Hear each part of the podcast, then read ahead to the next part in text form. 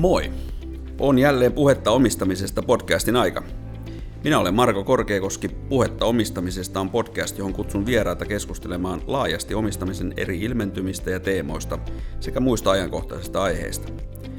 Vedän Suomen PVCllä yksityisomisteisille yrityksille suunnattua liiketoimintaa ja tämän podcastin aiheet ovat meillä päivittäin esillä.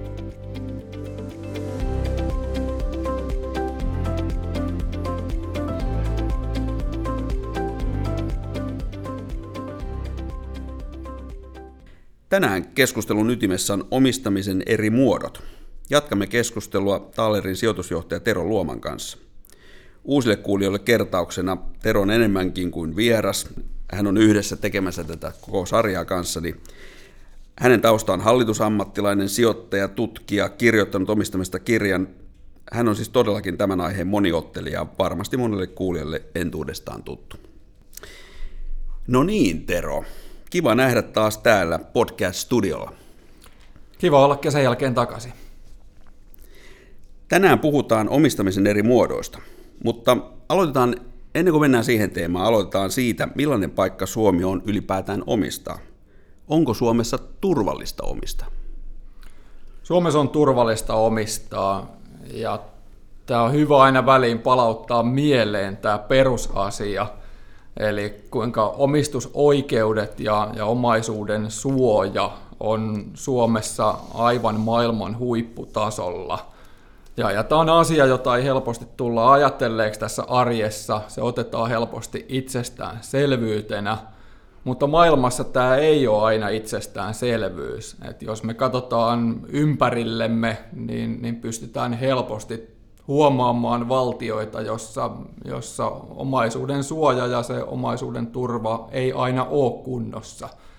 Joten siltä osin niin, niin Suomessa asiat on, on erittäin hyvin koskien sekä aineellista omaisuutta että myöskin aineettoman omaisuuden suoja on erittäin hyvällä tasolla.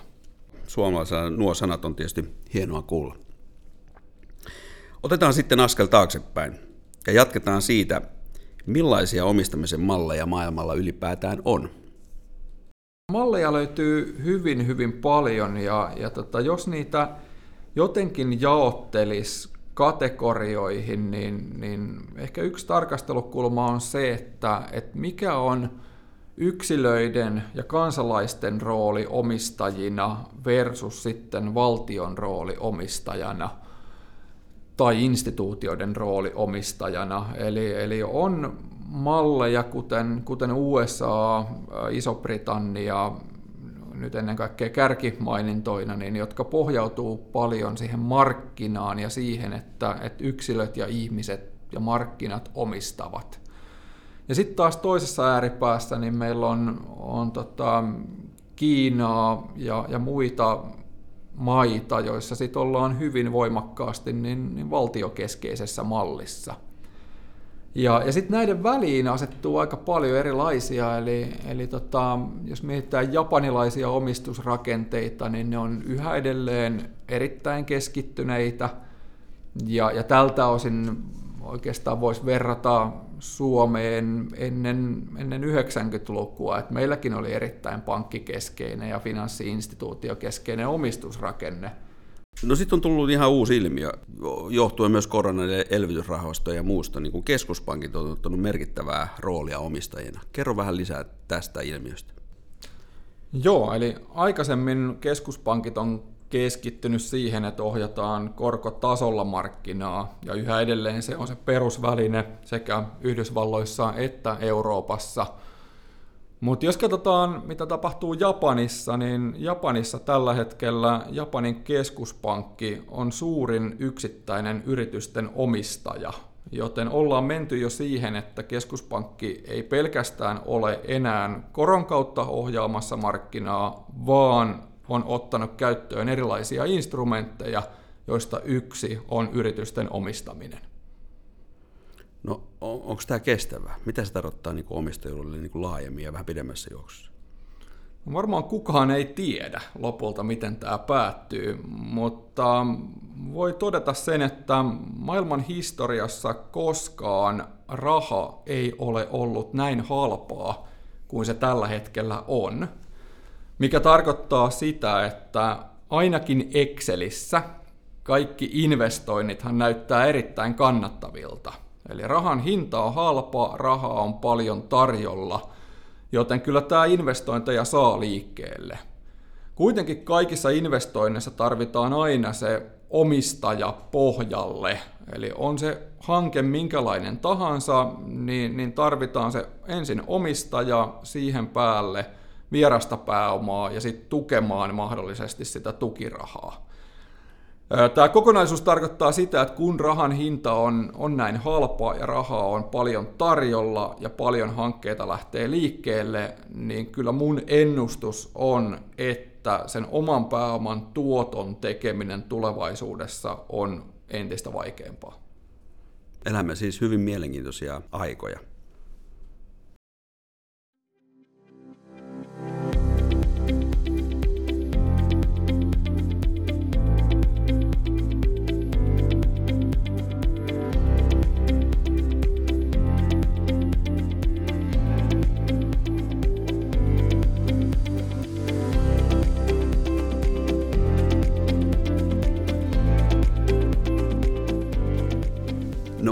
Mikä on se optimi, mikä on se paras, mitä tutkimus kertoo, mistä kannattaisi ottaa mallia Suomeen? Varmaan sitä optimia ei löydy. Ja, ja mä oon pyrkinyt hakemaan nimenomaan sitä niin kuin vastausta kysymykseen, että et, et kuka on paras omistaja ja, ja onko olemassa omistajuuden ideaalia. Ja, ja kyllä se johtopäätös näyttäisi olevan, että, että ei ole. Eli Eli on löydettävissä toimivia malleja hyvin erilaisia erilaisissa tilanteissa. Mutta mut se, mihin niin kun, tota, haluan itse uskoa ja, ja mistä enemmän sit, niin kun kuitenkin ää, haen niitä parhaita käytäntöjä, niin on ne mallit, mitkä pohjautuu sit siihen markkinan ja yksilöiden omistamiseen. On se sitten niin kuin amerikkalaiset mallit pääomamarkkinan vahvasta roolista tai sitten saksalaiset mallit vahvoista perheyhtiöistä, mutta mut mieluummin ne mallit, joissa, joissa nimenomaisesti ihmiset ja yksilöt sekä yksilöinä että yhdessä – ovat, ovat omistajina ja siltä osin ollaan markkinaehtoisella mallilla liikkeellä, niin, niin mieluummin siitä suunnasta kuin sitten taas siitä vahvasta valtiovetosesta omistajuuden malleista. Onko Saksan Mittelstand omistajamallilla, niin on, onko sieltä jotain hyödynnettävissä tai kopioitavissa Suomeen? On. Kyllä mun mielestä niin kuin Mittelstand on, on yksi nimenomaisesti niistä esimerkkeistä, mitä niin kuin kannattaa tarkastella ja niitä parhaita käytäntöjä sieltä. Et, et se on mun mielestä erittäin hyvä malli ennen kaikkea keskikokosten yhtiöiden niin kuin pitkäjänteiseen kehittämiseen ja nimenomaan siten, että, että miten muodostetaan yhtiöitä, jotka on sillä omalla kapeallakin toimialalla niin, niin vahvoja maailmanluokan pelureita, niin, niin, niin siihen on löydettävissä mun mielestä Saksasta niin kuin erittäin hyviä malleja. Ja Saksa on siinä mielessä niin kuin yksi hyvä esimerkki. No, mistä löytyy parhaimmat mallit startupeille? No, klassinen vastaus on ilman muuta kaksi osoitetta. Yksi on USA ja Piilaakso. Se on yhä edelleen se edelläkävijä teknologiayhtiöiden, startuppien ja kasvuyhtiöiden ekosysteeminä. Toinen erittäin mielenkiintoinen ympäristö on, on Israel ja, ja miten sieltä on systemaattisesti vuosikymmenten ajan syntynyt merkittäviä startuppeja ja kasvuyrityksiä – mutta kyllä mä kolmantena nostan tällä hetkellä jo jopa Suomen tähän sarjaan. Eli kun katsotaan, miten suomalaiset yhtiöt on kerännyt pääomaa, niin, niin kyllä me aletaan olemaan Eurooppa-tasolla ja maailmantasolla niin, niin hyvällä mallilla. Ja ennen kaikkea ottaisin oikeastaan sen Nordikki-alueen, että me ollaan Nordikkina hyvin kiinnostava alue ihan globaalissakin perspektiivissä. Nyt on kyllä pakko kysyä menemättä maailman politiikkaa, mutta Israel ja Jenkit yhdessä, niin kuinka paljon siinä on niin kuin yhteistä? Kyllähän siinä on paljon yhteistä, se on, se on selvää. Eli kyllä ne pääomien kautta ja sitten ihan niiden verkostojen kautta, niin kyllä se yhteys on, on hyvin tiivis. Joten, joten kyllä totta kai niin kuin amerikkalaisella pääomalla on merkittävä rooli Israelin kasvuekosysteemissä. Mm. Nordikista vielä jatkokysymys. Mikä erityisesti Nordikissa kiinnostaa? Onko se joku toimiala, ylipäätään osaaminen? Mistä kulmasta sä katsot Nordikia? Kyllä se osaaminen on se ykkösjuttu. Se on se kaiken perusta ja, ja sille osaamiselle syntyy sitten, sen pohjalta syntyy innovaatioita ja sitä kautta uutta liiketoimintaa, uusia teknologiayhtiöitä ja, ja sitä kautta niin, niin kasvuyhtiöitä. Et, et kyllä tämä niin alkaa ekosysteeminä olemaan hyvin kehittynyt ää, siinä mielessä, että, että täällä on hyviä kohdeyhtiöitä ja ne on kuitenkin se perusta. No yksi omistajuuden laji on pääomasijoittajat ja, ja heidän varat on kasvanut huimasti tässä nyt viimeisen kymmenen vuoden aikana ja heidän roolinsa on kasvanut niin kuin omistamisen suhteen paljon ja, ja sä itse edustat myös, myös sitä, sitä roolia, niin kerrotko vähän niitä ajatuksia tavallaan, että, että missä ollaan ja mihin ollaan menossa? Joo, joo pääomasijoitusmarkkina on kehittynyt hyvin ja, ja se on oikeastaan niin kuin moni tekijä selittää sitä, eli, eli markkinoillahan on kanavoitunut paljon pääomaa vaihtoehtoisiin sijoituskohteisiin, joista sitten pääomasijoittaminen, private equity, venture capital on, on niin kuin yksi muoto. Eli, eli monet on saanut kerättyä sekä Suomessa että maailmalla niin, niin merkittävän kokoisia rahastoja ja sitä kautta siihen, siihen sektoriin on rahaa virrannut viime vuosina paljon. Ja, ja pääomasijoittaminen on niin kuin hyvä ammattimainen omistajuuden muoto. Eli, eli sehän on niin kuin hyvin prosessoitua ja, ja tietyllä tavalla niin kuin, tietyllä sapluunalla kehittää yhtiöitä. Ja, ja Suomessa kun katsotaan, niin, niin tota, tämä markkina on kehittynyt erittäin hyvin. Ennen kaikkea varhaisen vaiheen startup-yritykset on pystynyt keräämään sekä kotimaista että kansainvälistä pääomaa erittäin hyvin ja, ja sitä kautta ollaan saatu niin kuin myös erinomaisia kasvutarinoita ja erinomaisia eksittejä.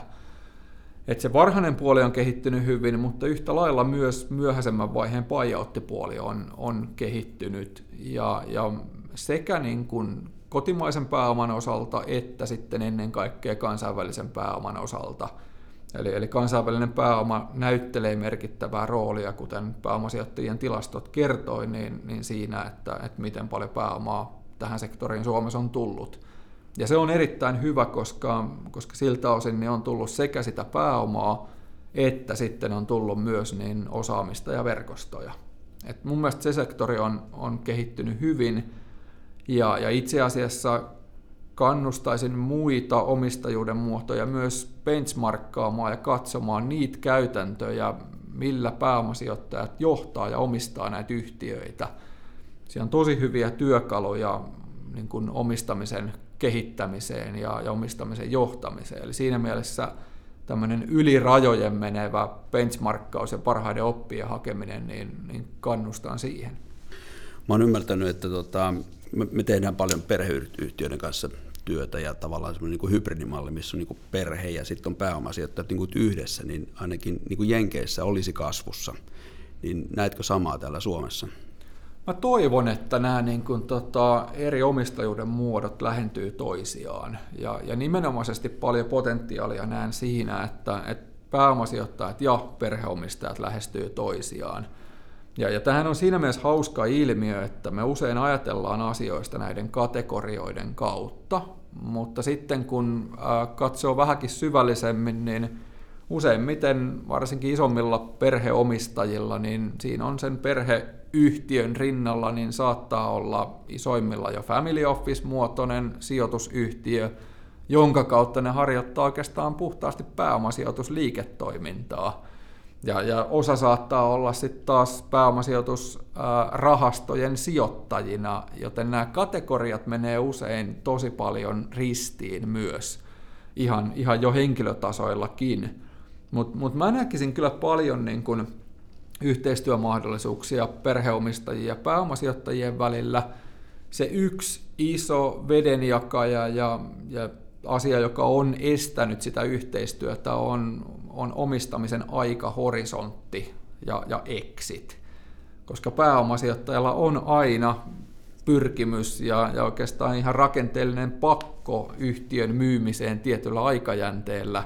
Ja sitten taas perheyhtiö lähtökohtaisesti ajattelee, että, että se siirretään seuraavalle sukupolvelle ja, ja yhtiö ei ole myynnissä.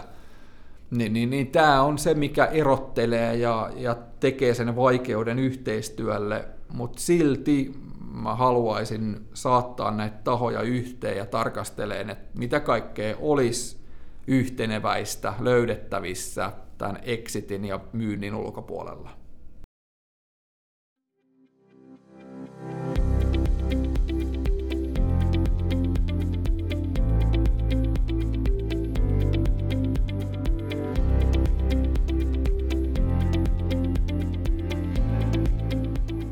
Julkinen sektori näyttelee erittäin merkittävää roolia suomalaisessa omistamisessa. Onko se jotenkin poikkeuksellista, onko se hyvää, onko se huonoa?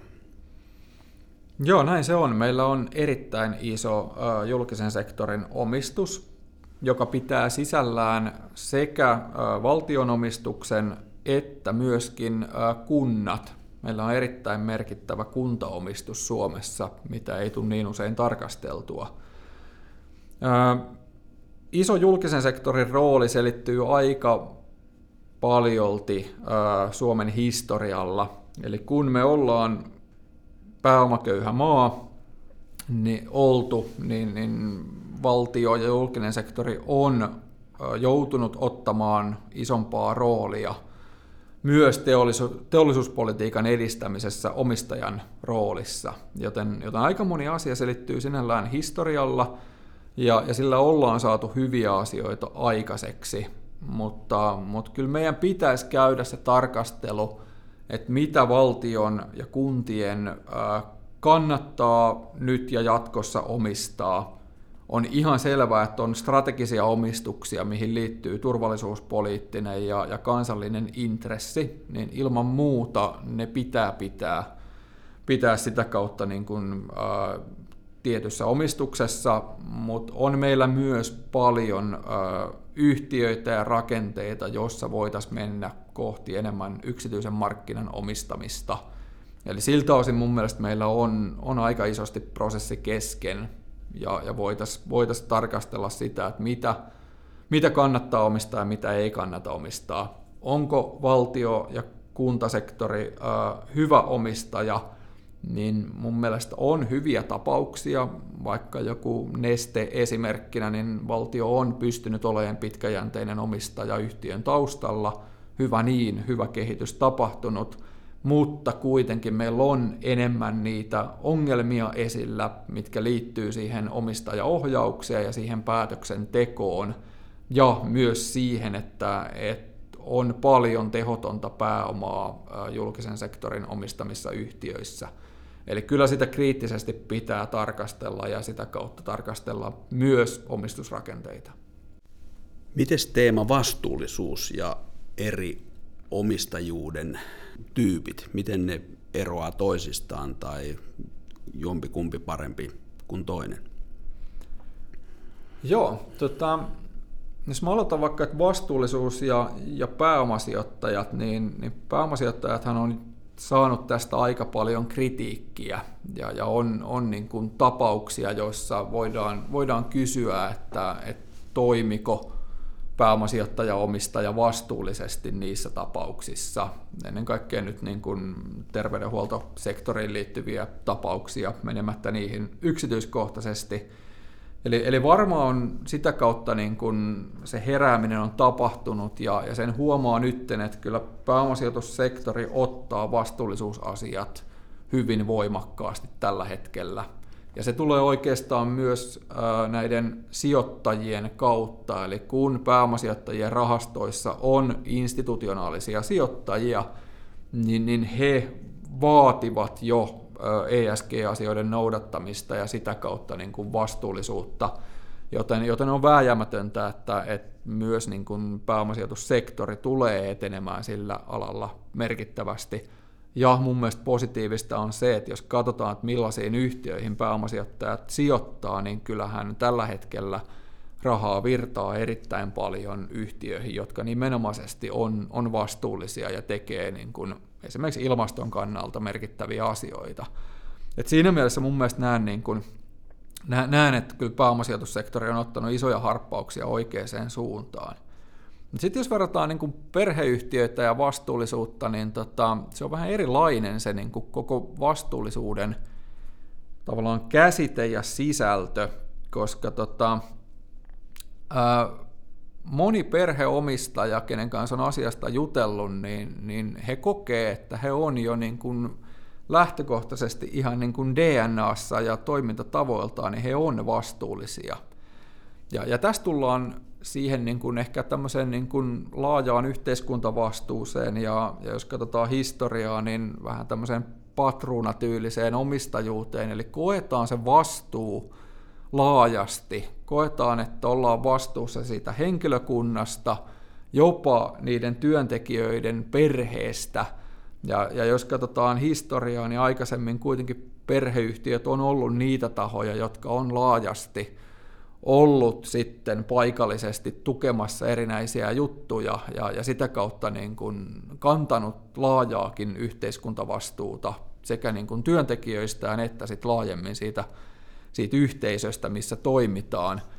Et, et perheyhtiöille se vastuullisuus ei tarkoita sellaista ESG-rasti ruutuun tyylistä niin kuin, ä, listan täyttämistä – vaan, vaan se lähtee nimenomaisesti niistä niin kuin perheomistajan arvomaailmasta ja siitä koettavasta vastuusta niin kuin suhteessa eri sidosryhmiin, ennen kaikkea työntekijöihin ja laajasti yhteiskuntaan.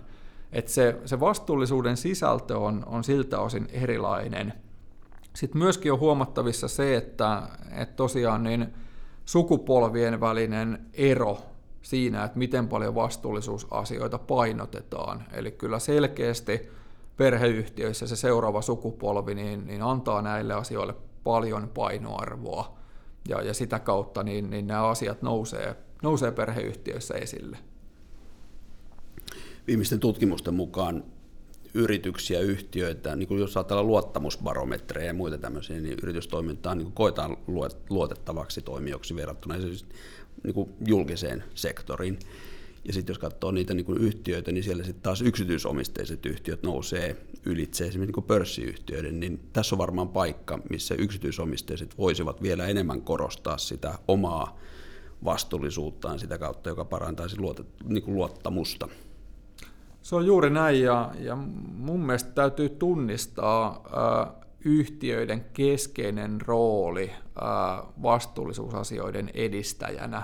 Niin katsotaan vaikka mitä, mitä Lidl teki ja päätti poistaa pelikoneet heidän tiloistaan, niin, niin se on mun mielestä niin kuin selkeä arvopohjainen valinta heiltä ja, ja nimenomaan tekoja, ei pelkkiä puheita. Et, et siinä mielessä niin, niin monelta osin – yritykset pystyy toiminnallaan myös haastamaan sitä yhteiskunnallista päätöksentekoa ja, ja toimimaan nopeammin ja omalta osaltaan esimerkillä sellaisissa asioissa, mihin, mihin välttämättä sit yhteiskunta ei, ei kykene.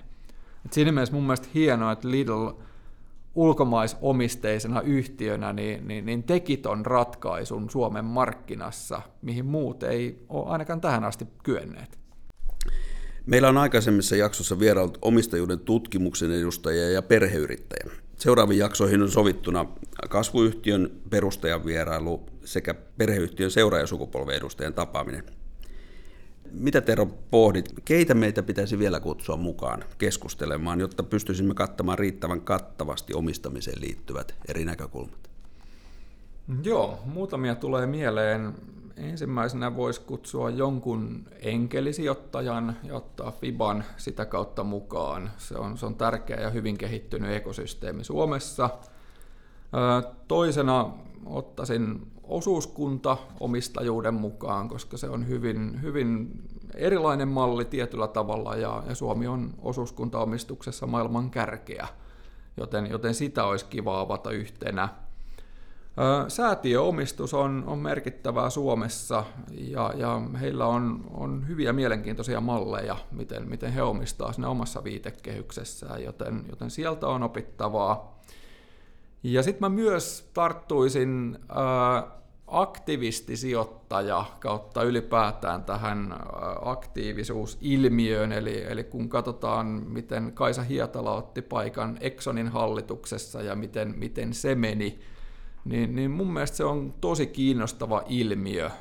Sekä se, että miten isot hedge fundit ja aktivistirahastot toimii, mutta sitten ihan tämä pienempi vaikuttaminen ja miten syntyy, syntyy sitten se joukkovoima, joka saa muutosta aikaan isoissakin yhtiöissä, niin nämä on mielenkiintoisia ilmiöitä ja kyllä niitä olisi kiva tarkastella lisää.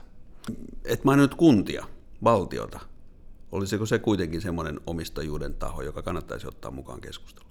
Ehdottomasti, ja meillähän on nyt kuntavaalit takana, ja varmaan monissa kunnissa mietitään sitä, että mitä sillä kunnan omaisuudella tehdään ja miten sitä pitäisi hoitaa.